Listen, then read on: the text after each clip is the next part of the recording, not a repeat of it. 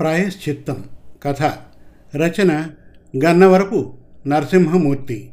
కథాపఠనం మల్లవరపు సీతారాం కుమార్. ఆ రోజు బిఏ ఫలితాలు వచ్చే రోజు. శార్వరికి ఉదయం లేచిన దగ్గర నుంచి టెన్షన్గా ఉంది. మూడు సంవత్సరాల కష్టం యొక్క ఫలితం తేలే రోజు. చదువుకుంటున్నప్పుడు ఎకనామిక్స్ లెక్చరర్ గారు మూడు సంవత్సరాలు కష్టపడతారు. మూడు గంటల్లో పరీక్ష వ్రాస్తారు. కానీ మూడు నిమిషాల్లో ఫలితం తెలిసిపోతుంది. అన్న మాటలు ఆ సమయంలో గుర్తుకు వచ్చి నవ్వుకుంది. నిజమే ఇప్పుడు మూడు నిమిషాల సమయం వచ్చేసింది. నిన్నటిదాకా ఆమెకు తన ఫలితం మీద బాగా నమ్మకం ఉండేది. కానీ ఈరోజు ఎందుకో ఫలితాలు వస్తాయి అనగానే భయం కలుగుతోంది. ముఖ్యంగా ఈ టెన్షన్కి కారణం లెక్చరర్స్ స్నేహితులు ఆమె మీద పెట్టుకున్న నమ్మకం. వాళ్ళంతా శార్వరికి యూనివర్సిటీ ఫస్ట్ వస్తుందని గొప్ప నమ్మకం పెట్టుకున్నారు. శార్వరి భయపడుతున్నది అందుకే. ఒకవేళ వాళ్ళంతా భావిస్తున్నట్టు యూనివర్సిటీ ఫస్ట్గానే రాకపోతే వాళ్ళ ముందు తను తలెత్తుకోగలదా అని ఆమె తీవ్రంగా ఆలోచిస్తోంది. అందుకే ఫలితాలు వస్తాయన్న దగ్గర నుంచి ఏం జరుగుతుందోనని భయపడుతోంది. ఆమె కాఫీ తాగి కాసేపు పేపర్ తిరగవేసింది. ఆ తర్వాత ఫ్రెష్ అయ్యి తొమ్మిది గంటలకు యూనివర్సిటీకి బయలుదేరింది.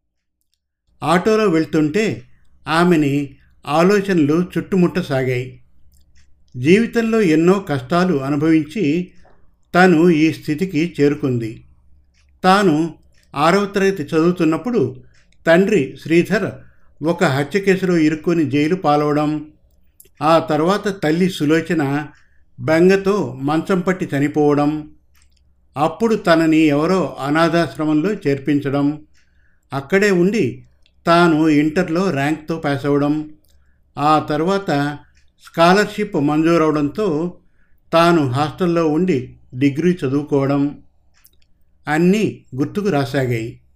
యూనివర్సిటీ దగ్గర పడుతుంటే ఆమె భవిష్యత్తు గురించి ఆలోచించసాగింది. ఆరు నెలల క్రితం పీజీ చదువు కోసం లండన్ స్కూల్ ఆఫ్ ఎకనామిక్స్కి అప్లై చేస్తే పది రోజుల కిందట తనకు సీట్ అలాట్ అయినట్లు ఆ యూనివర్సిటీ నుంచి లెటర్ వచ్చింది. కాకపోతే సుమారు మూడు లక్షల రూపాయలు ఫీజుగా కట్టాలి. మరొక రెండు లక్షలు ఖర్చులు పుస్తకాలకు అవసరమవుతాయి. ఇప్పుడు ఆమె ఆలోచనలన్నీ ఆ ఐదు లక్షల చుట్టే తిరుగుతున్నాయి. ఒకవేళ ఆ డబ్బు సమకూరకపోతే లండన్ స్కూల్ ఆఫ్ ఎకనామిక్స్లో చదువుకోవాలనే తన కళ కళ్ళ అవుతుంది. అప్పుడు ఇక్కడే పీజీ చేయాలి.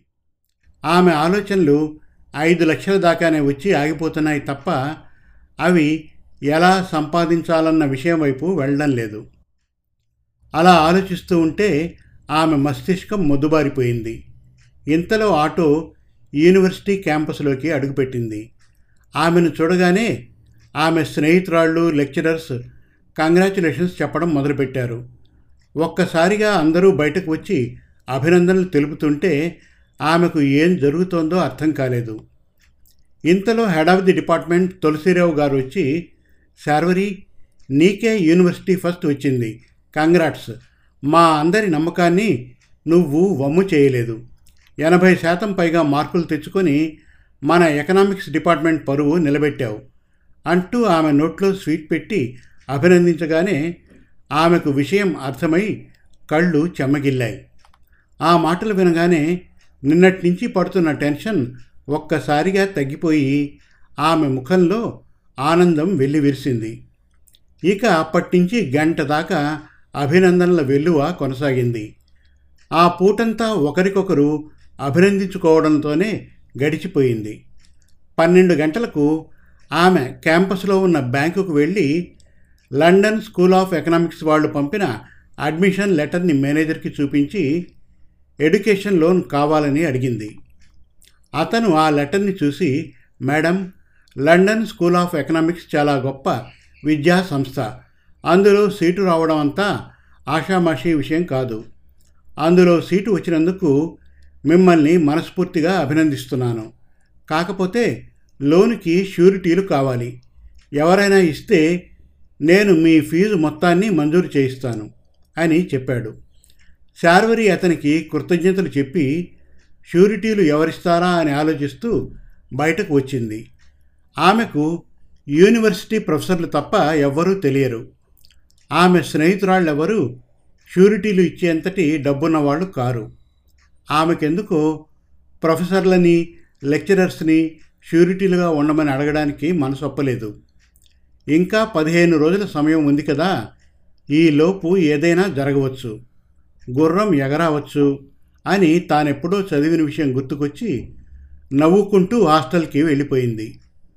వెళ్ళిందే కానీ ఆ రోజంతా ఆమె అన్యమనస్కంగా గడిపింది. తను లండన్ వెళ్ళి అక్కడ ఆ కాలేజీలో చదవాలంటే లోన్ శాంక్షన్ అవ్వాలి లేకపోతే కుదరదు. తను ఓ అనాథ. చుట్టాలు పక్కాలు ఎవ్వరూ లేరు. ఆదుకునేటంతటి డబ్బున్న స్నేహితురాళ్ళు కూడా లేరు. ఇలా ఆలోచించగానే అక్కడికి వెళ్ళి చదవడం అనేది కష్టమని ఆమెకు తెలిసిపోయింది.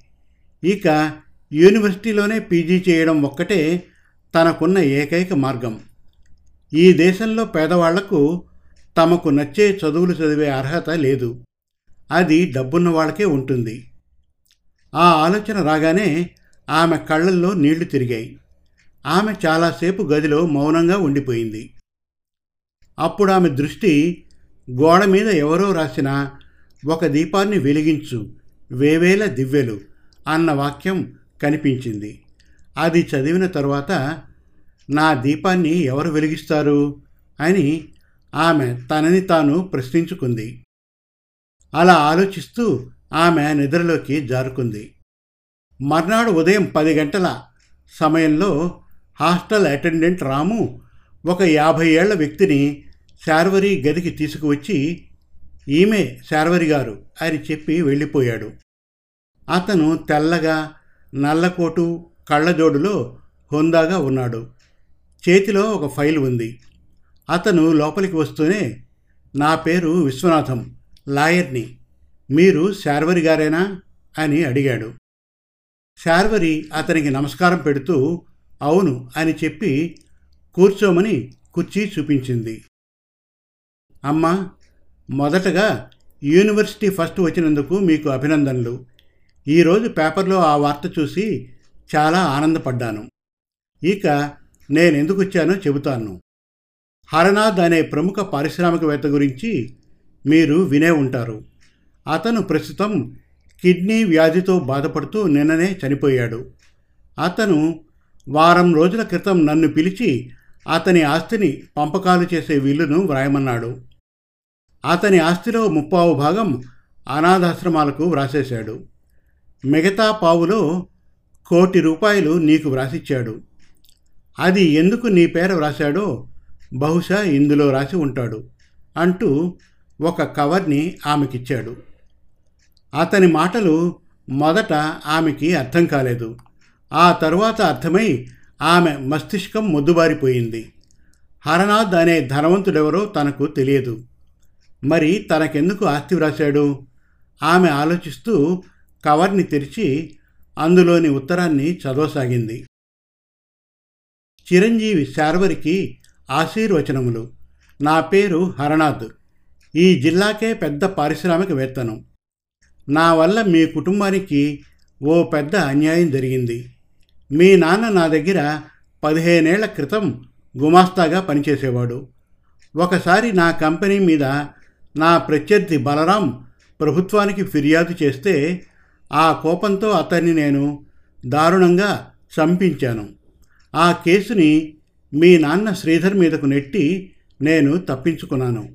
అలా మీ నాన్న నా వల్ల తను చెయ్యని నేరానికి జైలు పాలై శిక్షను అనుభవిస్తూ చనిపోయాడు. ఆ తర్వాత మీ అమ్మ కూడా బెంగతో చనిపోయింది. ఆ విధంగా నా వల్ల మీ కుటుంబం చిన్నాభిన్నమైంది. నువ్వు అనాథవయ్యావు. అలా నేను స్వార్థంతో చేసిన ఓ ఘోర తప్పిదం మీ కుటుంబాన్ని సర్వనాశనం చేసింది. కానీ దానివల్ల నేను జీవితంలో ఏం సాధించాను? ఆనాడు నేను మీ కుటుంబానికి చేసిన అన్యాయం వల్ల నా కూతురు రజితను అల్లుడు డబ్బు కోసం నానా హింసలు పెట్టి కాల్చి చంపేశాడు. కారులో వెళ్తున్న నా కొడుకు కుటుంబాన్ని నా ప్రత్యర్థులు పెట్రోల్ పోసి దహనం చేశారు. అలా నా కుటుంబం మొత్తం నాశనమైంది. ఆ బాధల్ని తట్టుకోలేక నేను రోగాల పాలయ్యాను. చివరకు కిడ్నీ వ్యాధి నన్ను కబళించింది. నేను కొద్ది గంటల్లో ఈ లోకం విడిచి వెళ్ళిపోతున్నాను. అప్పుడు నేను చేసిన పాపం ఇప్పుడు నన్ను అనుక్షణం దహించి వేస్తోంది. మనం చేసిన పాపాలకు దేవుడు బతికున్నప్పుడే శిక్ష వేస్తాడనటానికి నా బతుకే సాక్ష్యం. ఏ డబ్బు కోసం అయితే నేను పాపాలు చేశానో అది నాకు జీవితంలో ఎందుకు కొరగాకుండా పోయింది. జీవిత చర్మాంకంలో నేను పడ్డ ఈ క్షోభ ఏ శత్రువుకి రాకూడదు. నేను చేసిన పాపం నన్ను కార్చిచ్చులా దహించి ప్రత్యక్ష నరకాన్ని చూపింది. అందుకే ఈ లోకాన్ని వీడే ముందు నే చేసిన తప్పుకు ప్రాయశ్చిత్తం చేయదలుచుకున్నాను. నా వల్ల అంధకార బంధురమైన నీ జీవితానికి వెలుగునివ్వాలని నిర్ణయించుకొని నా ఆస్తిలో కోటి రూపాయలు నీ పేర వ్రాశాను. ఇదేదో నీకు సహాయం చేసి నీ సానుభూతిని పొంది తద్వారా పుణ్యం సంపాదించాలని కాదు. నేను మీ నాన్నని అన్యాయంగా జైలుకు పంపించడం ద్వారా మీ కుటుంబానికి ఎంత అన్యాయం జరిగిందో ఆ పాపం కారణంగా అసువులు బాసిన నా పిల్లలకి తద్వారా నా కుటుంబానికి అంతే అన్యాయం జరిగింది. ఈ మానసిక సంఘర్షణ నుంచి బయటపడి నేను ప్రశాంతంగా చనిపోవాలంటే నేను చేసిన పాపానికి ప్రాయశ్చిత్తం చేసుకోవాలి. అందుకే నీ పేర డబ్బు వ్రాశాను. దీనివల్ల నీ జీవితం బాగుపడితే నా ఆత్మ తద్వారా నా పిల్లల ఆత్మలు సంతోషిస్తాయి. కాబట్టి దయచేసి ఈ కోటి రూపాయల ధనాన్ని కాదనకుండా స్వీకరించి నా జీవితానికి వెలుగుని ప్రసాదించు. ఇది నీకు నేను చేసిన సహాయం కాదు.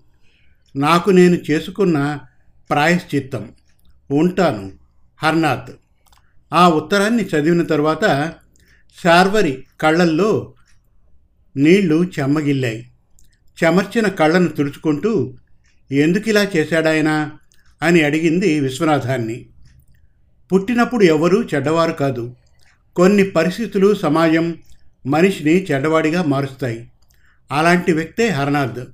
అతను డబ్బు కోసం గడ్డి తిని చాలామందికి అన్యాయం చేశాడు. ఎన్నో కుటుంబాల్ని నాశనం చేశాడు.